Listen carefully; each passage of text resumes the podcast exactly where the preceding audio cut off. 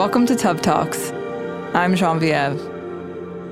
I grew up learning the most through conversations in the hot springs with everyone from close family to complete strangers in the tubs at Esalen and Big Sur. There's a special kind of intimacy that's created when people strip down and share freely in the bath. On Tub Talks, we will soak in the wisdom and creativity offered from friends in all walks of life and relax into the process of growth together. In the ways that soaking becomes a deeper relaxation over time, freeform conversation allows for us to undress our insecurities and share our process and lifestyle in true authenticity. So, hello from my tiny clawfoot bath under an oak tree. Let's get into today's episode.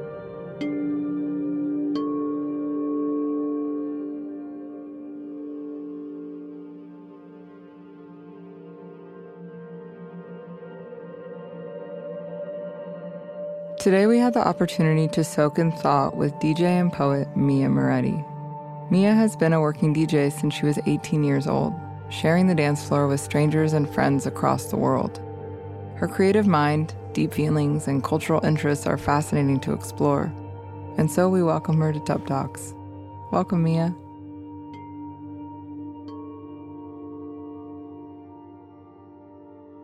Hi, Mia. Welcome Hi. to Tub Talks. Thank you. Um, I'm really happy to have you here today because also you were one of our quarantine tub talks when we did it as a live stream back in 2020. That's right. From And- my tub to yours. Two outdoor baths. Yeah, that was a special time. And in that time, you also wrote a bunch of poetry, which is one of the things that I wanted to talk about today is how that came to be because you hadn't, had you always been writing poetry or is that something that you came to in the quarantine? Because I think that in your work, most people have known you mostly as a DJ in the public sphere. I would say I've always written words, but that that was the first time that I made the sort of conscious decision of writing poetry, calling it poetry, giving it sort of an uh, space in my life and giving it time, which actually was probably the biggest factor in that transition or introduction.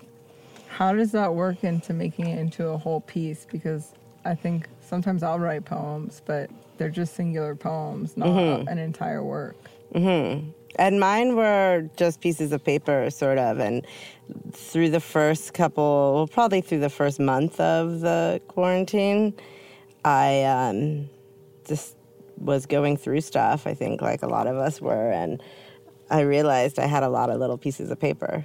so the first collection is mostly poems that I had written throughout probably the last five or six years. Um, and I had them in different places. They were all over. It was super unorganized because I, I write poetry a little bit like I journal, or it is a form of journaling for me. So it definitely is a personal thing. I, I never wrote poetry to put out or considered myself a poet. It was just the only way I could journal or express, you know, at the end of the night or if I'm feeling something and I needed to get it out. The way it came out of me, it was in a poem. Well, it's so beautiful. Did you always see it journaling that way, or is that something that developed over time? No, I think it developed over time. I think probably I, I stopped journaling for years and years because it felt it it sort of felt like a thing of my childhood or or childish even, I think. Like the idea of just writing a diary or writing to myself didn't feel I, I think as soon as you enter the professional world, ev all your time is so precious and everything you do feels so important. And so just to take time to write in a journal never felt like it had a worth in my life. And writing as a poem felt like it honored those words a little more and it was very thought out and it was also a very beautiful way to put words into the universe or get them out of my body, I think. Being able to write those words down as a poem, I think, made me feel like it was important enough to take the time to write it down. Have you received feedback in after you've put these out that made you feel more connected to other people because it's such an alone place that you're writing from? Mm-hmm. And then you're sharing it with others so they can feel a sense of connection to that too. I mean, I, that's not why I'm sharing it with. I mean, I guess yeah, that is why you share it with others. Well, it could, I not, didn't it could not feel, be the way what you Yeah, I think I just felt like I wanted to put it into the world and then let people decide, yeah, if they were connected to it or not. I, I don't dwell in that feedback, maybe. So I feel like if feedback has come in, it sort of like goes out at the same moment. I, I, I, I don't cool. really think about like what I've gotten from it since I put it into the world. I just felt like I was so proud of myself for taking the time to put together pieces of me into a book that I got to spend a lot of really beautiful moments putting together and putting into the world and putting it together in a way where the process was so much part the process felt like a piece of poetry as well and by that i mean like finding the paper that I wanted to have it pressed on and finding the letterpress where I would, was going to press it and like the layout of each page and spending days and days at the letterpress. Like each page has to be set up individually. That's not just, okay, file complete, file send, get a book back. It was really like months of really beautiful moments sharing with these this family that runs a letterpress in Los Angeles where I where I press the book. So the whole process felt like yeah, it, it felt like a poem in all of its different evolutions, I guess, as soon as I recognized uh, those words were something worthy of more time. How did you find the letterpress? I found the letterpress because it was next door to the paper shop. So I found the paper shop first. There's a shortage of paper in the country right now. So it was hard to find paper and it was hard to find 100% cotton paper. So my search for beautiful paper led me to a paper store in Los Angeles in MacArthur Park. And they, they recommended I talk to the letterpress next door about pressing the book. And I really only imagined that I would letterpress the cover. I never imagined I would letterpress an entire book. It's an insane thing to do. And it's an insanely expensive thing to do. But because it was a pandemic, their business was a lot slower than usual. It's two brothers that run the letterpress shop. It's called Aardvark. And their parents started it in 1958. And it's still there. And once you go in there, goodbye. Like, I'm sorry. There's like no chance I was gonna print the book after that. It's so beautiful and like it's such a it is such an art and I really, really enjoyed the whole process. Yeah, I think that that in itself is makes it worth doing something when you can enjoy every element of the process, whether it's writing the words or putting it together as an art form. It, you you have a different relationship to putting something out. I can really see that now listening to you. Yeah, yeah, it's true. I think for any artist, actually, we forget, or I don't know if we forget about the process or we hyper focus on certain parts of the process or the parts that we think are the important parts, or maybe it's the part that comes easiest or the part that you're the most dedicated to, or however it may be for every individual. The full realm of it, the 360 sort of was is the beautiful thing for me. I think. It seems like you apply that to all the parts of your life. In every part of your life, art becomes a, a big part of it, whether you're making like the video the travel videos with your friends or you're DJing, like art is kind of how you live your whole life. I definitely think that creativity is part of every part of my life. There's no part of my life where I neglect creativity. And that's just because I, I think I was raised in a way that appreciated creativity and always put it on a pedestal. I think you are very similar in that sense. I have respect for it and I have a deep admiration for it and I strive for that in everything I do. So and and less than strive for it, I think it just is like my my nature can't help it, right? I'm probably like a little too crafty at times.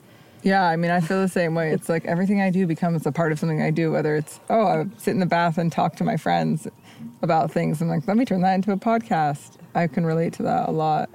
It's important to find ways to enjoy the things that you're doing and make them play and work and something that you can share with the world at the same time. And I really, I think ever since I met you, I've noticed that you also do that.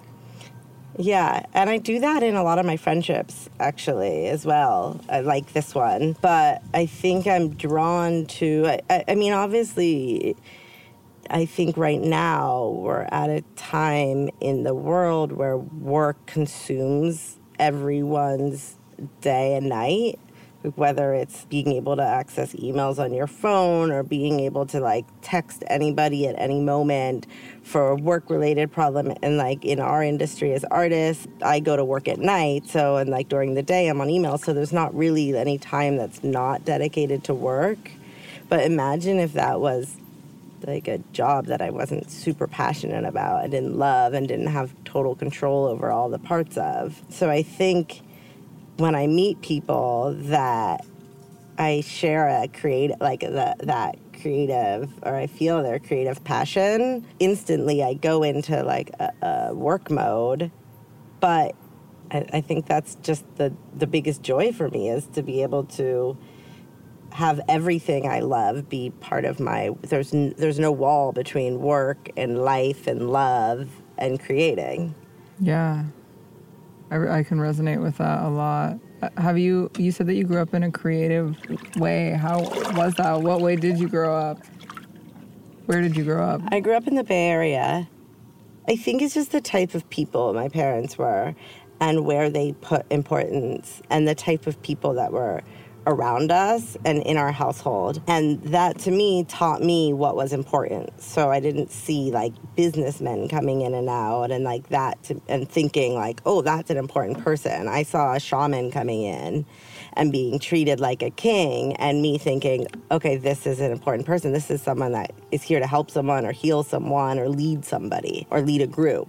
And I saw a lot of, there was always a lot of group activities I think happening in my house. There was there wasn't really a lot of things that were focused on the individual and that probably contributed a lot to me like constantly reaching out and being attracted to people where where we have this work creativity flow. Yeah, that makes sense. But yeah, I think also in growing up in the Bay Area and you were pretty close to the Bay Area, it's a different lifestyle and I think there's a whole different set of I, I don't know, a, a, different tone. But the Bay Area then was also quite different than it is now.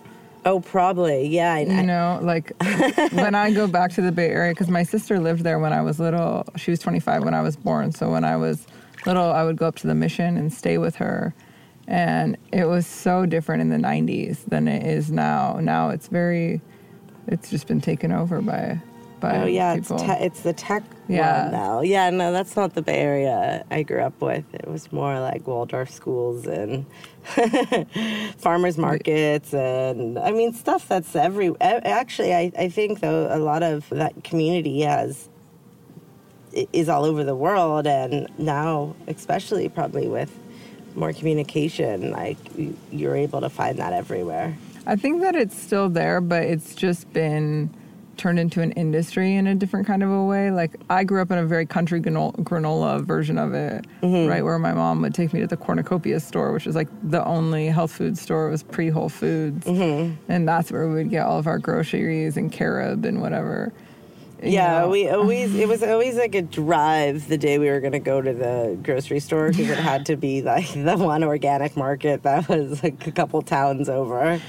I remember when we first met and you were like, "That's why I'm not. I don't go so far into that world."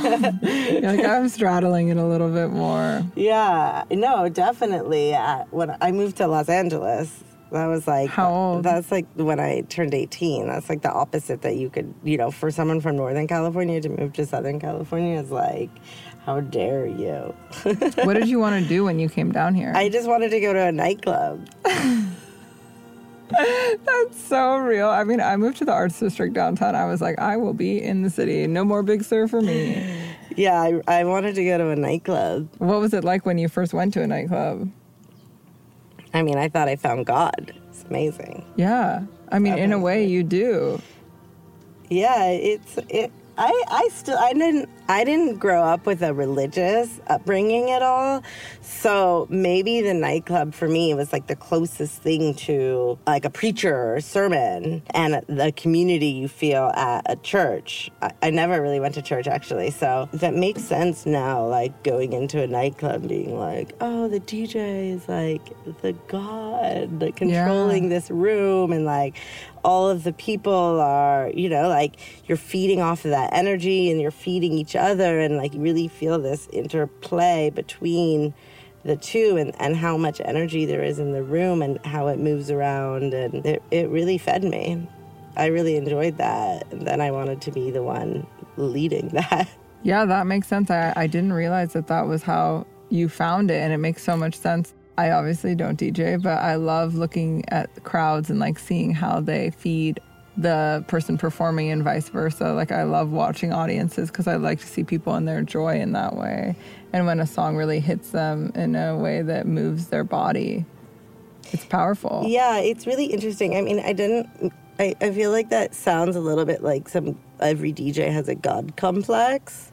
Yes, you are the person playing the music, and but the energy is so working back and forth between everyone in the room. Like you're not it's it's totally out of your hands. You're not responsible for it at all. Like once you put it into the universe it's up to what's happening in that room to like then take its own life.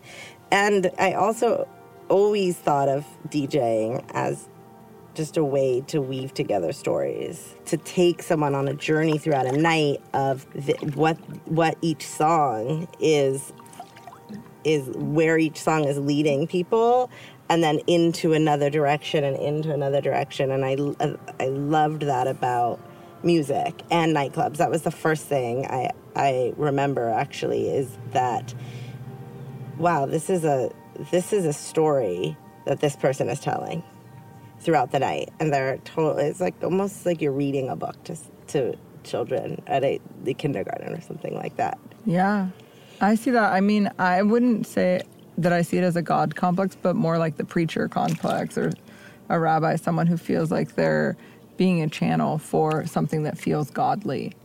And that's what music can be. It can it can connect you to your sense of spirituality, but the person that's facilitating that is somebody else maybe. The person performing or the person DJing is like able to lead you through that in a different way. Yeah. Yeah, I think that's a better way to put it. Because it is really powerful to make music and to be able to curate music, which is a different skill set too, to be able to like synthesize what different people are saying through music and lead someone through an entirely different journey is its own gift. Yeah, very different. How and you- I, I think also there's such a difference between putting together a DJ set arriving somewhere and playing it versus arriving somewhere, starting something, and seeing where it goes. Do you do both? I almost never plan my sets, actually. Anytime I've planned my set, it feels like it's dead. Could be just personal, but I'm not on the journey when I plan the set. And I think it's really important to be on the journey with with everyone else. I sometimes will have an idea of a set and I start it, but I always like I heard something one time about acting that was like memorize the thing, know it inside and out, and then throw it out. Mm. And that's sort of how I, I I sort of took that into my DJing professionally, like that was sort of my became my style of okay, I'm gonna sort of have an idea. This is what I want to play. This is where I want to go, but I'm not in charge of it anymore. I'm just gonna arrive. I'm gonna start, and I'm gonna see where it goes and see what works and see what doesn't. No two nights are ever the same. That's what I love about DJing. Even if it's the exact same location, the exact same time, the exact same day of the week, it's still never the same. I think that's really beautiful because it's so true to the human experience too. It, no Yeah. night is ever going to be the same, but even if you do the exact same things. Yeah, no human is ever the same. Like we uh, constantly are comparing ourselves to other people and other people's paths, and it's such a waste of time. Do you find that you fall into those patterns? Y- yes, I think that you know, you you I'd have to be like a Buddhist, I think, probably to like be able to say no, I don't at all. But I think I've gotten better at picking up when I'm doing that and recognizing what I'm doing out of because I want to do it or because I, I think I'm following some path that I'm supposed to be following and that someone else took and it worked for them. We're never going to be perfect, but I think the more that we can recognize when we're not being honest to ourselves.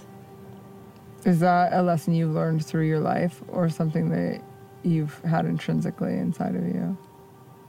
No, I've learned that.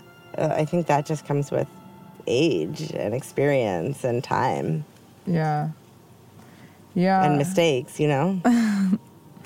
I think at a young age, I really wanted to be normal. And then I quickly realized that that was impossible. And once I realized that, I was able to shed so much of who I thought I should be. yeah, that's beautiful. Yeah. But I think it's also necessary to be able to step into creative fields because you have to be so strong to be able to pave your own lane. Yeah, it is true. And like, you fail so much, right? You fail so many times. And, So many. And also, like, the the more true you are to you, and which I think, like, the, the better you become, the more you're going to fail in places that aren't right for you. Can you share a moment when you've failed and it helped you learn something?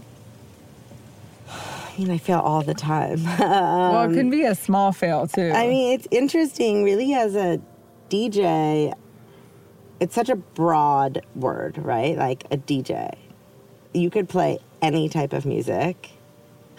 you could play, like, Yeah. you, you know, but I think maybe more and more now that like DJing has become more popularized, it's sort of like become broken into more niche industries. For a long time, someone would say they, needed a DJ, and then you just start, uh, you know, you get stuck in the yes world of saying, like, yeah, I can do that. Okay. Especially when you are starting your career and you, you know, I needed a job. So I wasn't saying no to anything. when did you start? Um, I was, was I like 18 or 19? Wow. Yeah, I've been DJing for 20 years. I had no idea. So long. So I think because of that, I've just had a lot of opportunities to see so many different experiences. And like so many of them were the wrong experiences for me. And so many of them were the right experiences, but the wrong ones still taught me so much and made me who I am. And I wouldn't trade any of them except for maybe a few massive nightclubs that I shouldn't have ever been DJing in for people that didn't, you know, care all about the music I was playing. But it's still like, being able to con- and, and actually that's something that i'm doing right now is trying to conquer that fear of the thing i i can't do. Sort of contradicting myself a little bit here but i i do think that there is my goal is to be able to play the type of music that I want to play and take people on the journey that I think they'll want to go on or will enjoy in spaces that they're not used to that experience. yeah, bringing music into places that aren't used to that kind of music is such a powerful thing to do because that's how I feel with ambient music, even bringing people into ambient spaces that wouldn't find themselves there. That's part of why I like incorporating Wes to do mm-hmm. a ambient set or Harley when Flume did it because it's not what people anticipate and maybe their audience become more open to other experiences when initially they all just wanted to go rave or party or see Wes at XS, you know, or Encore in my, or in Vegas. So they are anticipating some other kind of experience, and then they find this ambient music experience not going to touch everyone, but it touches someone. There is a girl that comes to Secular Sabbath from Las Vegas who works at one of the clubs that, or worked at one of the clubs that Wes Mm-hmm. DJs at, and found us through the live stream that we did over quarantine. And it's been really special to connect with her. She flies out all the time to our events, and and I think if you're able to touch one person in that way and help them find another kind of community that balances that what they're also doing in their home, it's like it's cool. It's cool to be able to share something new with with people that maybe they wouldn't find on their own.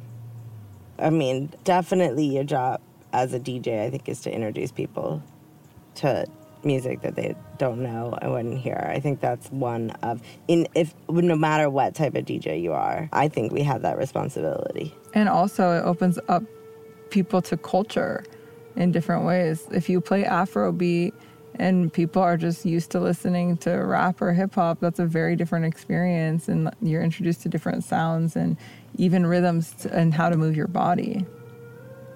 Yes. Yes, absolutely. The same way that, like, yes, the way that travel opens you up to culture. I think that, yeah, in a sense, if someone is unable to have opportunities to travel to different countries or around the world, experiencing different cultures, music is a major way to open up worlds to people. I noticed that you do that in your DJ sets. I always notice that you play music that I've never heard somebody else play in a set. And it does, it can throttle in a way that like wakes people up. And I think that that's something that you do in general. I notice that you wake people up. Yeah, that's funny. That reminds me, actually, I love playing a live version of a song every now and then in a DJ set because it just confuses people so much. And I think it's important to like shake them out of this monotony, whatever. Like, whoa, wait, look around. Is there a band on? What, like, where? Oh, what's going on? We need to like get out of the autopilot. Yeah. and you even write poems about that. I find that your poems talk about that too, like the poem that's Wake Up Los Angeles. In a lot of ways, it seems like your purpose is awakening people. Well, it's probably awakening myself. Mm. So, you know, if you take one person on Do you think a that journey, you that's all you need. you, you can fall asleep? Oh, yeah. Oh, yeah. I mean, everything around us is like created to put us all to sleep a little bit. What do you do to shake yourself out of autopilot? Love is is a big one. I think when you fall in love, you open your eyes in a way that don't experience other times in your life. Colors are brighter, flowers smell stronger, more pungent. Think food tastes better. You look at people differently. The clouds are beautiful. The sky is bright blue. Like I think that is a great example of waking up and shaking yourself out of a, a numbness that we like fall into just in day to day life. Meditation, I think, can do that too. Deep meditation. Hallucinogenics can do it too. What kind of meditations do you do? I don't really meditate. I, I, I think that poetry is a probably the closest form of meditation I have. I don't have good habits. I'm really bad at keeping a routine anything. Maybe that's part of your magic. I don't have great routines either. No? No. And in fact, when I start to find a routine, I almost think that it takes me out of what makes those things magical. I was noticing that recently that when I do tea ceremony in the morning, it's become more like a routine and it doesn't feel special to me mm. anymore. So I'm actually trying to, I'm in the process of finding a new morning ritual because I want to do tea at a time when it actually arrests me in the moment mm-hmm. because now it just feels like I'm going through the motions. I go pee in my lemon tree in the mm. morning and then I heat up my water and I go and do my tea ceremony. You go pee, you have tea. Somebody told me that if you pee in your lemon tree, or not your lemon tree Oh, specifically, yeah. but if you pee in your plants first thing in the morning, that pee is like the cleanest pee. Oh and no! So it's really I haven't heard that actually. I thought you were going somewhere different with this. no, and so I my clean pee in the morning goes into my lemon tree, and that's it. That's the only time I pee in my tree. But I I do that every morning after I turn on the water, usually to boil, and then I go and brush my teeth, and then I go and sit for my tea ceremony. But it really doesn't feel special anymore because I'm like, okay, now I'm going to sit for three bowls of tea. Okay, now I'm going to write in my journal. And so then it loses its authenticity in a way of being a, a practice of mindfulness because now it feels like routine. So I'm actually, I started making lemon water lately in the morning, the last couple of days, so that I could have a new morning practice mm-hmm. that changes my dynamic to a morning practice because I want something then, but mm-hmm. I can't be a routine because mm-hmm. that doesn't work for my creativity. Mm-hmm. Mm-hmm. Well, and you you maybe you're getting less out of the tea ceremony. Yeah, I'm not. I'm not getting. I'm not getting. But maybe if I do it in the afternoon, which I've noticed, I can use it as a reset mm-hmm. to move back into creativity if I have found myself lost. Mm-hmm. So I don't know. I, it's just about shaking things up and finding a new way for them to land. Yeah, I think so. Yeah, it, things work until they don't work, and then you can change them. I think not feeling stuck in it is the best way out, right? Yeah, but also you travel a lot and you do so many different things that like you don't really have time to do one thing every day. It seems. No, I don't. I mean, I definitely find a lot of solace in that first cup of coffee. That to me is like my heaven. But no, I, th- I, I really enjoy the variety of life. And I think that's why I have the job I have, is because it's different every day. I think like this, as soon as it became, as soon as it becomes, or at any point when it became monotonous, I probably found some way to, to shift it, which is maybe what I'm doing now. Trying to understand like what does my DJ set look like in Las Vegas or like in a big nightclub or like how do I bring that like gift of music that I feel when I play music to a massive room of three, four, five thousand people. Yeah, but I'm just starting to understand that now. The end, like maybe that doesn't work for me. Maybe it does. That's okay. I feel like that's part of the process. What do you mean that experience doesn't work for you, or maybe song? I don't fit in there anywhere? But maybe or, you also do. Or maybe I do, and then I don't even like it though. Mm. Maybe I don't want to play for five thousand people, or play the type of music that that demands. But I think that there's space to like o- to open up. I think that I always have believed that there's enough people everywhere that there's space for every type of DJ every there's enough space for all of the DJs, for every type of DJ, for every type of music. There's it music is such a gift that everyone can receive that I've never felt that we're we're limited. That's really beautiful because a lot of people feel competitive or that they need to hold the space. And it seems that you've always been in your own lane so it doesn't really, there is no competition in your space because it's just you. There also there aren't that many women. There are, but it doesn't really matter. There's so much, like the world is so vast. There's a, like, by being competitive, I feel like the only person that loses out is you. I've I've opened up so many worlds from my community of DJs. I can't even imagine DJing without the friendships and the understanding and the the sharing that goes on between other DJs. That's a really great perspective because it's inclusive and we need more inclusivity in this world and in this time. It's like the same with putting out books you're like i'm just i'm putting it out and more people will put out things and i like spending time with the people that i'm making things with. It's like almost as if you're fostering community through what you're doing but organically like you're not even trying.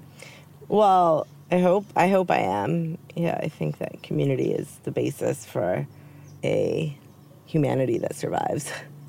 Is that something that you think about? Because we are in a time of kind of a crisis? Yeah uh, yeah, definitely, one thousand percent.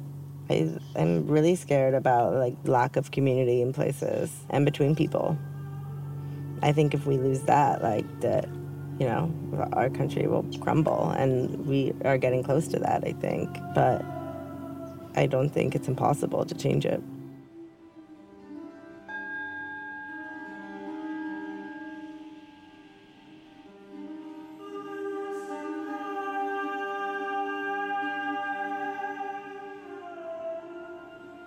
Have you listened to our Tub Talks episode with Loria Stern? Tub Talks is hosting a dinner catered by Loria herself on October 1st, 2022. In this dinner, Secular Sabbath Inner Circle members will have the rare opportunity to taste the colorful flavors of her mind and spend time with this inspiring woman. You can purchase tickets through the membership portal, accessible in our show notes. We look forward to sharing an evening with you, so mark your calendars and make sure to write down any questions you might have for Loria. Now back to the episode.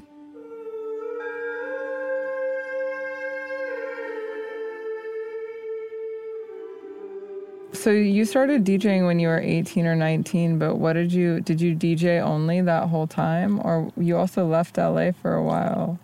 What was kind of your trajectory in the time Yeah. between then and now? Hmm.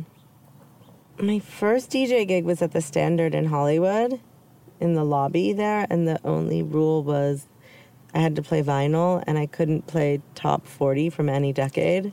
Those were the two rules, and I felt like that introduction to DJing has stayed with me. So it's probably why I'm struggling so much now, doing like, I'm gonna play Vegas, but I'm gonna let them know.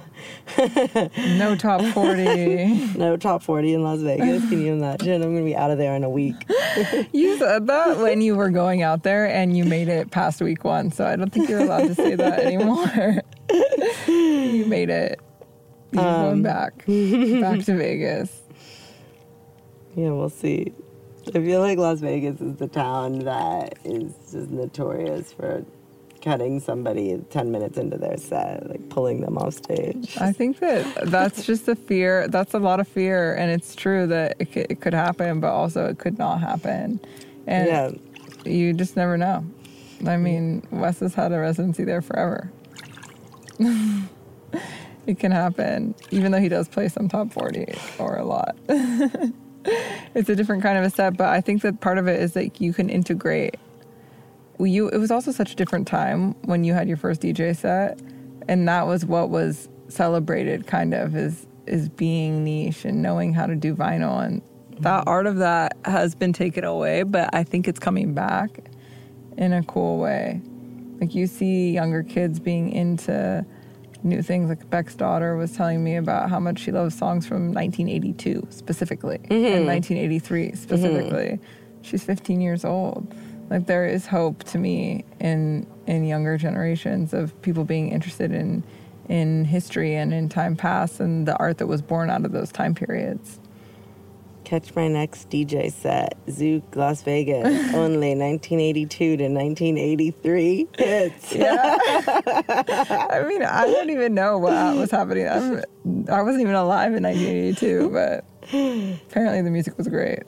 Neither was she. But yeah, I don't know. I, I think There's always great hope. music. Though. Yeah. That's the thing. And also, what's what you learn, I think, being a DJ is there's no such thing as a good or bad song. It all depends on how you're introduced to it. Mm. And that's like life, right? I think we can take that lesson so far in life. Like, even with people, you meet someone that hates somebody, and then you meet someone that can be best friends with that person. But context is everything. Yeah, context is everything, and you can change too. Your perspective can change. I could. I'm someone that has really strong feelings when I meet someone immediately if I like them or not. But I've had my mind changed, and I'm not above having my mind changed mm-hmm. about someone. And I'm sure that people have that with me too, where they could be like, "Oh, she looks like a bitch," and then maybe I'm more silly than Who looks thought. at you and thinks that she looks like a bitch? I had these friends in Berlin. That's almost impossible. no, I swear, when I moved to Berlin, I had made friends with this couple, and I thought they were so cool. And when we be, we made friends, we kind of lived like the dreamers. Like the three of us lived in this apartment and just made art and were ready to throw it out the windows. Like it was just for us. Mm-hmm. And uh, throughout the friendship, I came to understand that at the beginning, when they met me, we went out to Kater Holzig, which is like a big, at the time, it was like a intense nightclub. They were like, oh, she's bitchy, but it's because my German really wasn't as good as it is now. Mm-hmm. And so I think that the way that I was communicating, and also I was probably pretty jet lagged because I had literally just flown over. But they were like, "Oh no, she's not. She's not our vibe. She's a mm-hmm. bitch." And then we became best friends and watched Care Bears. So, I but I feel like that's a good. That was the one time where I was like, "Oh wow, people can really perceive you differently than mm-hmm. than you become. You can mm-hmm. become friends with someone." Yeah, yeah. No one likes cops, but they go home to their family every day, and their family loves them. Yeah, and also I um, got into a car accident in 2021. I was driving back from Palm Springs Desert Hot Springs from Two Bunch Palms, and I was going to turn. I was going to change lanes, and it was in that kind of traffic that like stops really quickly, and it's like you're going so you're going like 70 miles per hour, and then all of a sudden it stops, and then you're going really fast, and then it stops, and I was going to change lanes, and I hit the car in front of me, like going really fast, and it was so scary and the everybody was fine, luckily. Mm-hmm. But when the cops came, they were so nice, and I had my dog Hero in the car, and we were stuck in the middle of like a seven-lane highway in the third lane. Wow. So huge trucks were going past 70 miles per hour, and then we finally get over to the side, but my car is totaled, and the cop. Even though it was like not his job, gave me a ride to the tow yard where my car had been towed and I was like, wow, this guy is so nice. And he was so thoughtful and made sure that I was okay, even though like the accident was technically my fault. And like I could have really hurt someone, I could have hurt myself too. And and he was so kind and and I'm so used to being in a world where I'm afraid of, of cops and afraid of police. And yet this man was just a person who was really helpful and showed me kindness. So it's another really good example of mm-hmm. feeling like yeah, people aren't always what you perceive them to be based on like what category you put them in. Mm-hmm. Yeah, it's true. So they're yeah, just like music. Just mm-hmm. like music. Did you grow up in like a musical family, or was it just that you always listened to music? Yeah, I grew up with my family having music as part of our home all the time.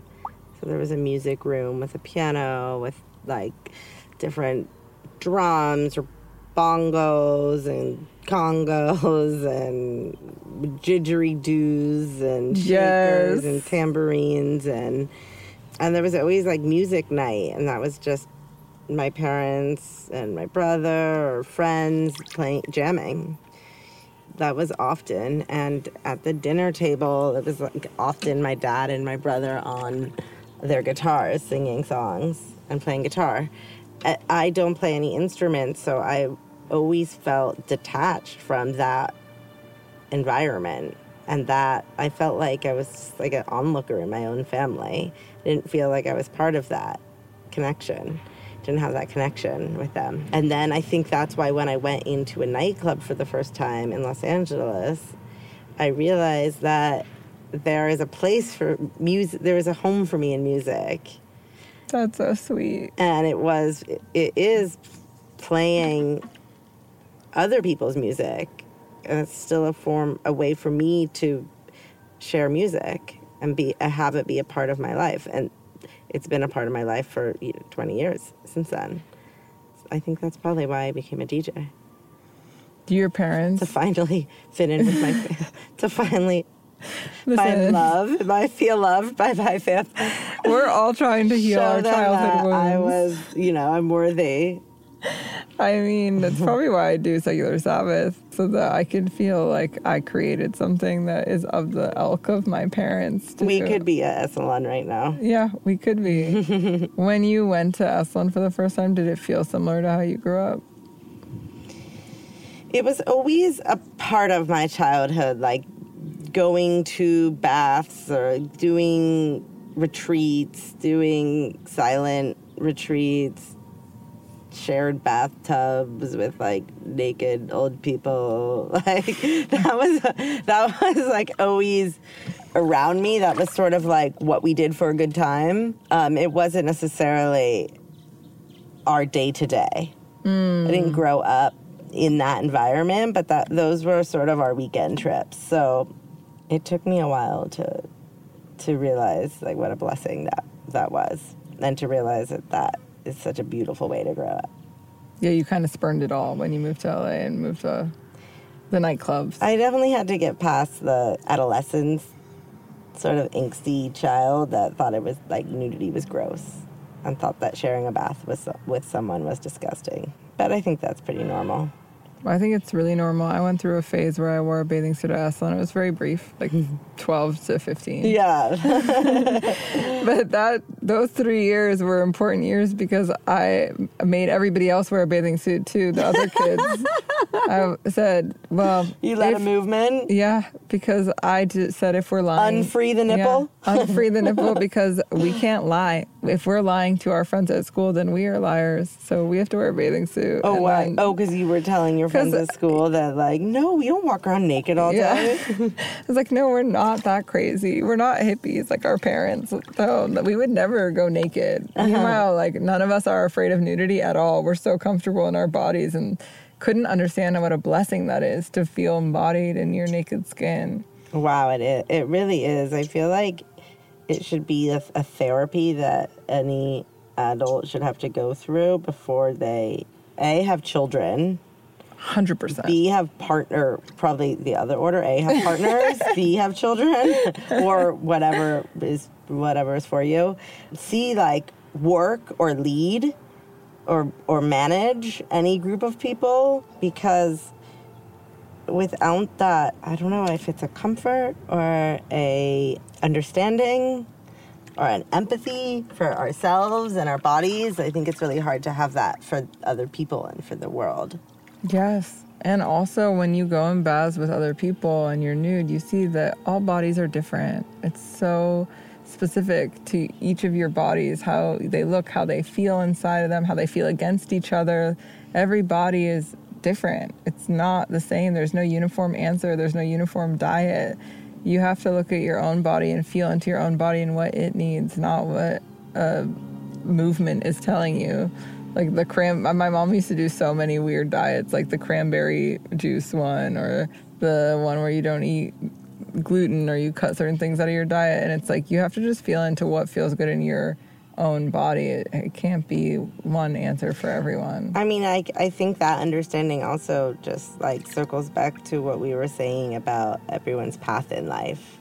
Every physical body is different, but everyone's, if you understand that, you can understand how everyone's path is going to be different and everyone's relationship is going to be different. and Everyone's home is going to be different, and that's okay. Yeah, I also think growing up in an atmosphere where your childhood is so different, you understand that there are different ways to grow up too. And that contributes to being able to forge your own path in life because you realize that it doesn't all have to be the same. And you seem like someone that's always been on your own path, whether it is moving to LA and like finding your way into music through a nightclub or in the pandemic deciding to write a bunch of series of poetry.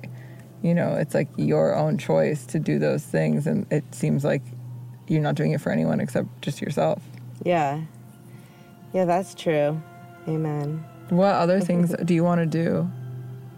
I never really know what I want to do until after they're like basically done. the poetry really like that first two the first two books were written years ago, you know? Yeah, you Um, just assembled them.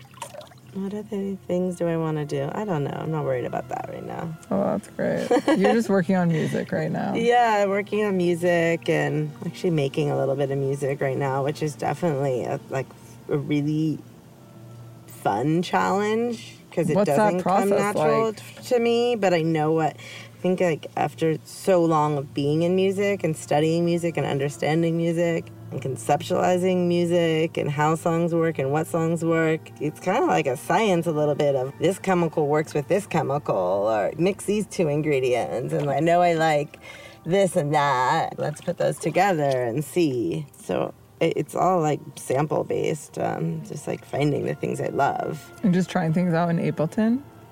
Mm hmm. Mm-hmm. And finding the samples that I know I want to use, and then building the song around that. It's so cool because it's so, so your own process of how you're doing it. You're like, oh, I'm just finding things and putting them together and seeing how they feel. Is that not how everyone does it?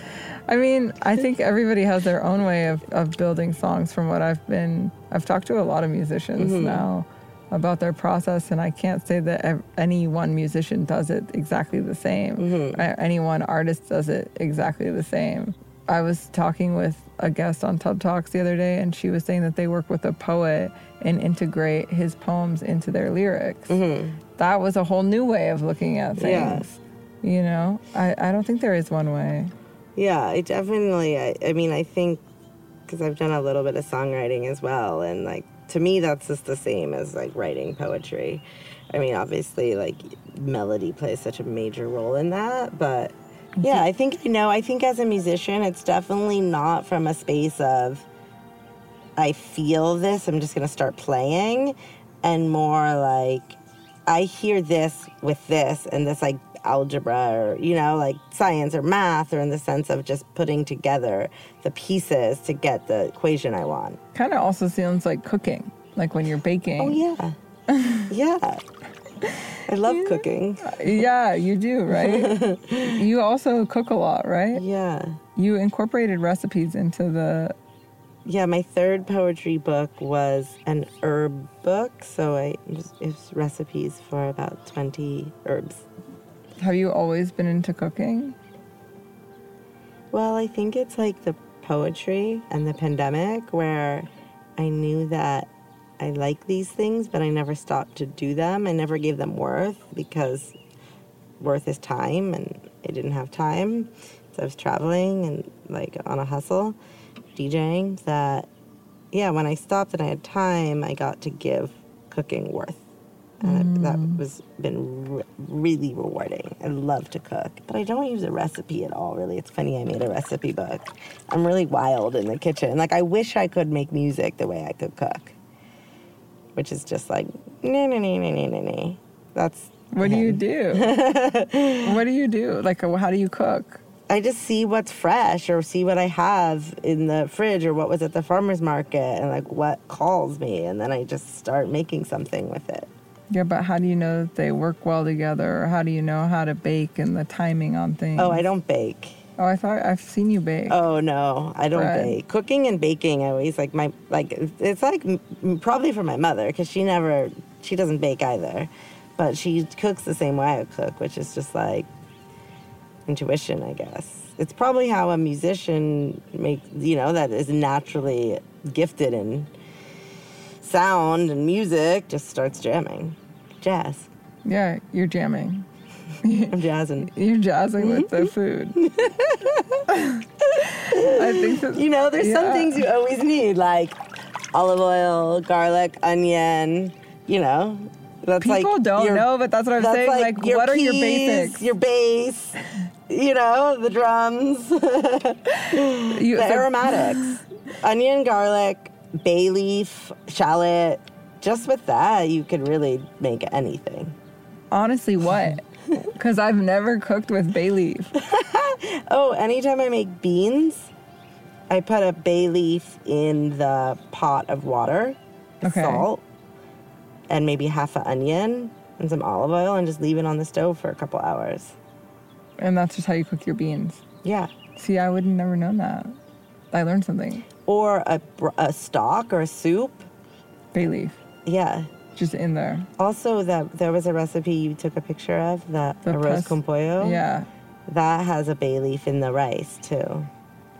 See, I love arroz con pollo. I used to have a best friend who would make the the best arroz con pollo, and when we stopped being friends, it's one of the things that I miss the most about her. It's so is her good. arroz con pollo. Oh my god. And the part where it gets hard around the edge, like the burnt part, is my favorite. Yeah, yeah. Well, that's how you cook the rice. And if you cook a bay leaf in it, when you kind of fry the rice Yeah. instead of boiling rice or steaming rice, whatever you do with it, you cut you fry it in oil.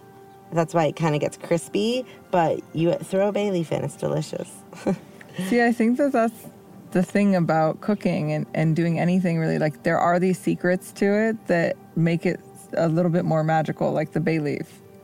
You know, and it's the same with the music when you have the little secret ingredient. Yeah, that bay leaf is a musician's synth, like their secret little like. No, I need this one. But you can also collaborate with other people. Like, yes, you're working on the music on your own, but you can talk to artists too and be like, oh, how could I put that a little synth in here? Yeah, definitely. And and I want to I love collaborating. I want to collaborate with different artists and I want to make songs with other people. I don't have any power trip like I need to produce the whole song. I, I don't care. Like You're just playing around right now. yeah, and, and also like it doesn't matter who produces the song if a song gets made and it's a good song and it's in the world, great. That's so Everyone's cool. happy. Yeah. Yeah. it's true. But maybe because it's not my maybe with cooking I would be a little more sensitive. But because it's not my my I, I am just happy for any music that exists and like my joy is putting it together. So I think yeah, producing like that or making music and putting it into the world with that attitude, you know, that's just my path. it seems like you're a team player. Yeah. You're like, I don't know, maybe. Thinking about that because I'm kind of oddly competitive. I don't You know. just like, said co- the know. In teams, maybe I'm a partnership player. Mm. You did have the uh, partner that you were doing, like she was playing violin. right? Yeah, uh huh. Margot. What was that like? Like, what was that project? Because I actually didn't know you then. She's a classically trained violinist, and we started playing together. I mean, we play, we still play together and write songs together. She's an amazing composer. She's working on her second classical album right now. Her first album is was out on Amazon. It's just under her name, Margot. Cool. M A R G O T. If anyone wants to find it, the apartment on Third Street is the name of the album. It's be- it's a beautiful album, and we still write together. And I love writing with her because she's such a skilled musician. That that's where like I'm, I was talking about songwriting and poetry. She's always like taking a poem and elaborating on it, but but we performed for 10 years as a DJ violin duo. And it was really fu- it was a really fun process because we really got to like we learned so much about ourselves through the process and we changed so much. We saw like we didn't when we got thrust into it, our, our two different managers at the time put us together. We didn't really know each other. So we didn't really know what we were doing or what and there I think that existed in other parts of the world, but in like our little microcosm in New York, we had never seen that.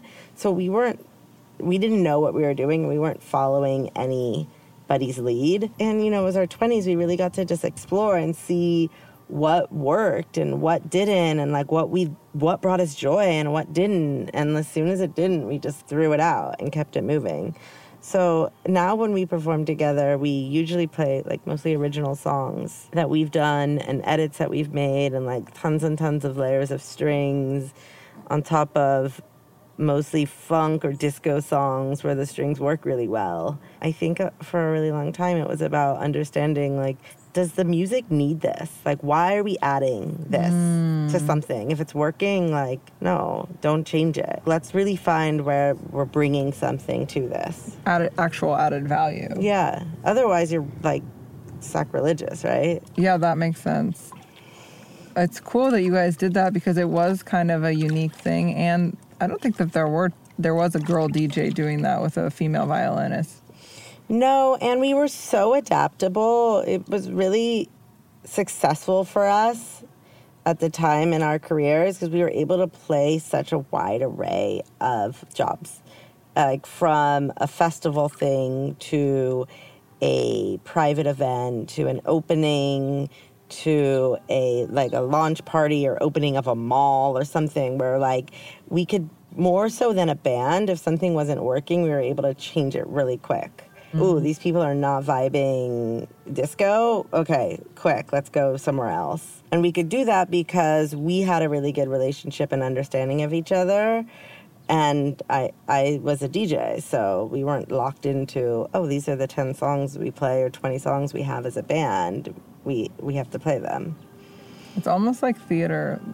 Yeah, yeah, and she's my she's still my best friend, and we we're able to have a really honest, open relationship with each other where we've ta- we've gone through periods where we've worked every day for months and then we've gone through periods where we haven't seen each other for months and months or a year or something because she's doing a classical project or I'm doing solo stuff. So it's a really beautiful blessing to have opportunities like that where you can you know, if, if you sort of get burnt out of something like your tea ceremony, we can just be like, hey, let's put this on hold. Let's do solo stuff. And, you know, if something, if it calls to us later, it's there. We don't feel like we're abandoning the other person or.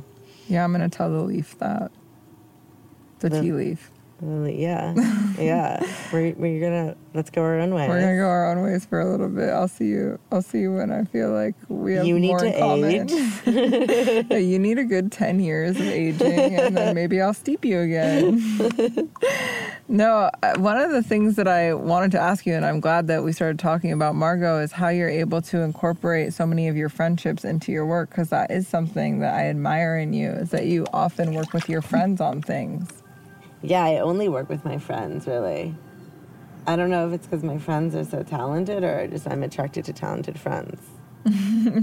but you have your friend that you do the videos with too. What's it called? Lisa. Yeah. Um, we had a series called Pillows and Plates, which was essentially a travel series where I was, well, I was already going around the world eating beautiful food and experiencing beautiful cultures and a lot of times staying in very beautiful places. And so we made a series uh, documenting that, which I, for me was really important because it felt a little bit, it felt like there was something missing that I got to experience all these amazing things. I really wanted to share them with people, share it with the world. I wanted to show people like you don't have to go to the same 10 restaurants that are on every list for a city or you you know, you don't have to go to the same hotel or the same I, I don't know. I, I wanted to open people I hope it like opened up a different way of travel for people or a different idea set for people. Yeah, it seems that you don't really take it for granted that you get access to all of these amazing experiences too. I don't think any DJ does. Honestly, I think one of the biggest connections I feel with other DJs is our love for culture, our love for travel, our love for discovering new things, new people, new places. Every DJ I know loves that. I don't think you get into this job if you don't have that passion. A hundred percent. I think that's why I've spent so much time with musicians in my life. Yeah. Probably never dated anyone not in music. yeah, I think like people find each other that have common interests. Yeah, and your friend that you made the videos with, she also enjoyed traveling too. Yeah, she's music. she's a director and filmmaker, but really like a almost like a historian, an anthropologist, social studies. Yeah, she she really loves understanding culture and getting to know people. And I think that's what made the combination so incredible. And, and she really loves, before arriving in a place, she's already studied so much about where we're going and the history of it and like how it got to be how it is today when we're arriving. Because, you know, understanding a place's heritage tells you so much about it that you wouldn't understand, I think, if you don't know that history. So, when you're able to travel and do projects with someone, it's almost as if the project is able to facilitate a deeper experience within even being there or doing something because she adds so much value to the experience too. So, you experience it in a different way because of the, the information she's bringing to it. yeah. Well. Oh, yeah. It was completely selfish. but it's really impactful because you're able to have deeper experiences in everything you do, whether it's making a poetry book and then finding Aardvark Press where they know everything about everything to do with printing press and then you learn so much more than you would if you had just sent a book out mm-hmm. to be mm-hmm. made. Mm-hmm. And I think that that's a valuable token of wisdom for anyone listening or anyone in the world really to be willing to take the steps to, to, collaborate or to look deeper into what you actually want to do or what you want to build or what you want to show because your own experience is richer for it. Yeah, I think also so much of that just comes with sort of like we grow into that phase of our lives. I think. I think I did a lot of things when I was younger that didn't have the sort of that depth to it. What do you think transition to transition naturally?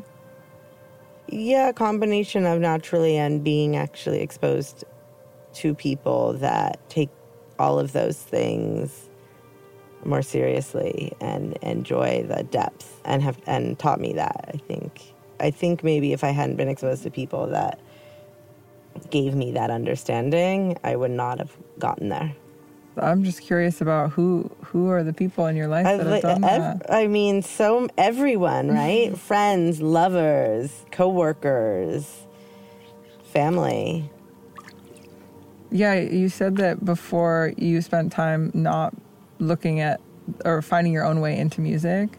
And it was separate from your family, and then finding your way back to your family almost through it. Mm. But in a joking way, you said it, but there is some truth to it. In what ways have you been able to heal through work with your family? Mm.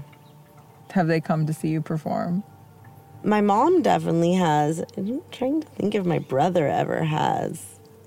I have to find my way to my brother, I think, because he's more like gonna be on your tip at Burning Man and stuff. I don't think he's gonna come to a Vegas nightclub. So I feel like eventually my music, maybe I'm slowly like making my way back into a place where he would be experiencing that music naturally, not just going somewhere to, see, you. me. Yeah. yeah.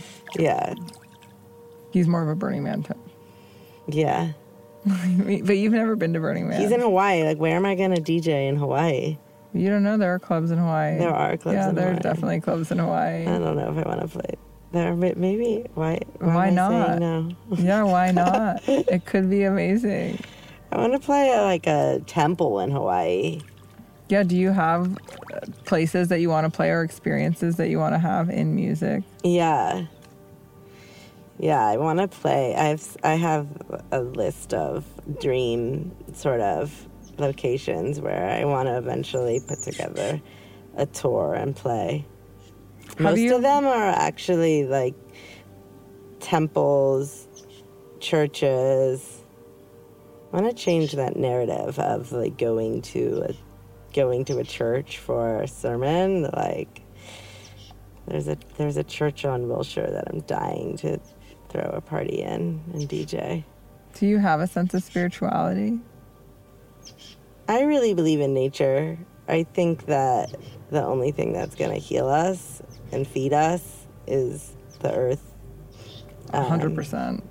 Yeah, I think that we've lost a lot. uh, we've lost touch with the earth a lot, but I do think that music will connect us back together and ground us. I, I think that's sort of like the fundamental role of music is to ground us back to the earth.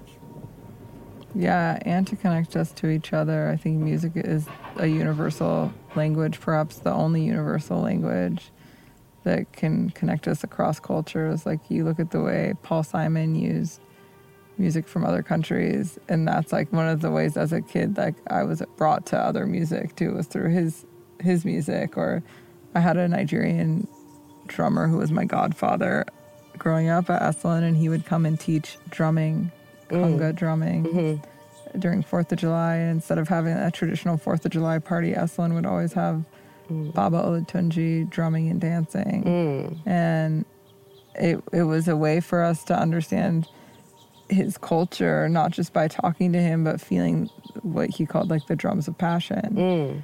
And so then you can better understand a people by understanding their rhythm and the way that they move. That is so important. That is so important. Yeah, that's really interesting. Do you notice that in DJing? Because you've DJed all around. You DJed in Europe, you DJ here, that there's a different rhythm in different cultures. Yes, but I think where I'm DJing, it's a little more of a homogenized sound, whereas I'm not being flown somewhere to play. Like, they want to hear music from the people that are hiring me. Want to hear like what's big in New York or what's big in LA right now. Right. But I think yeah, like the goal is to be able to spread that out a little more and go beyond. But I think that uh, you play a lot of uh, events where there are a lot of people who shape culture too. For instance, when I ran into you in Capri at the UNICEF thing, Mm-hmm. there are so many people. Yes, everyone's from a similar like socioeconomic Mm-hmm. background, and yet there are so many different cultures within that. Mm-hmm. It's just like the same socioeconomic class and people that would come to an event like that, Mm-hmm. but they are all from different cultures, and you are in these spaces where people are almost tastemakers for what other people are listening to or what people are paying attention to. Yeah. I think I'll be more successful in doing that in music I make. Mm. I hope. That's an exciting new frontier. Yeah, I think so because I think once you make music and put it out, you can esta- I can establish myself like people can identify me with a certain sound or a certain song. So that really feels like that's the next step for you. I think so. That's Yeah. cool. Do you think you'll always be in music? Like that's your career path? Oh, that's an interesting question. I will always have music in my life. I don't know if it'll always be part of my work. Hmm. Probably, considering everything we've talked about uh, Yeah. work and life and everything being intertwined, right? Yeah, it seems like it always does lead back to music for you. Yeah. Yeah, from the girl who um, had to sit out of the music circle. I mean, I was also the girl that had to sit out of the music circle, and yet I am building my own kind of music world in ambient music, just a quiet sleep music. Yeah. No, I think it is really powerful to find your own way, and it really, it really shows that you have, and even like the connection between nature and what you're doing in mindful pressing, mindfully pressing your poems. Everything is connected here. Even the way that you curate music, it's more. It shakes people up. You're awakening people. You're like thinking about how to be more a part of society that is. You're a helpful person. You're like Well- even not even trying to.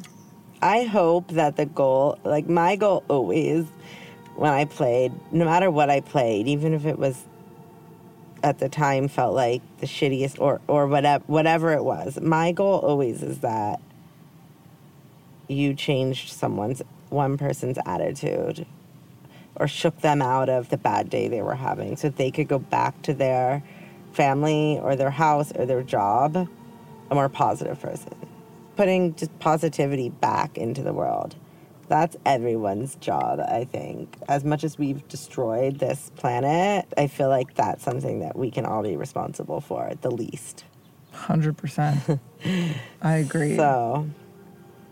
Well, I think on that note, I would love to read one of your poems. oh okay Do you want to read it? I feel like you should read it this time, since I read it when we were doing the recording of them. Because this is we're, here we are under the oak tree. This is so beautiful.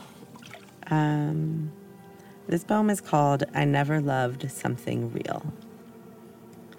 I never loved something real, like an oak tree real. Real as 100 rings you can count, real as bark. Deep wrinkles of day passing under the pounding valley sun, real. Real as arms stretched over the land. Real as roots that refuse to stop reaching. Real as every storm and every season. Real as every star. Real as the moon is new once a month and full once a month and always in that order. Real as you can watch it grow and count the days. That is as real as time will ever be. Real like the million leaves that have fallen from your branches, now collecting their own stories below stories of hope, stories of home, perhaps for a wild turkey. I heard they come in March to lay their eggs. Real as every leaf in their nest that promises to protect every egg. A trust only built from being loved by something so real, like an oak tree real. Thank you. Thank you. Thank you for having me. You're welcome. I'm so happy to.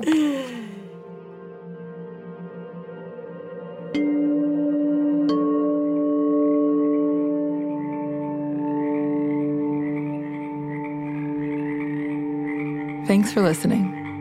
If you enjoyed this episode, please leave us a five star review and subscribe to us on your platform of choice. To get updates from Secular Sabbath on upcoming sensory experiences, follow us at Secular Sabbath. Let's get activated together.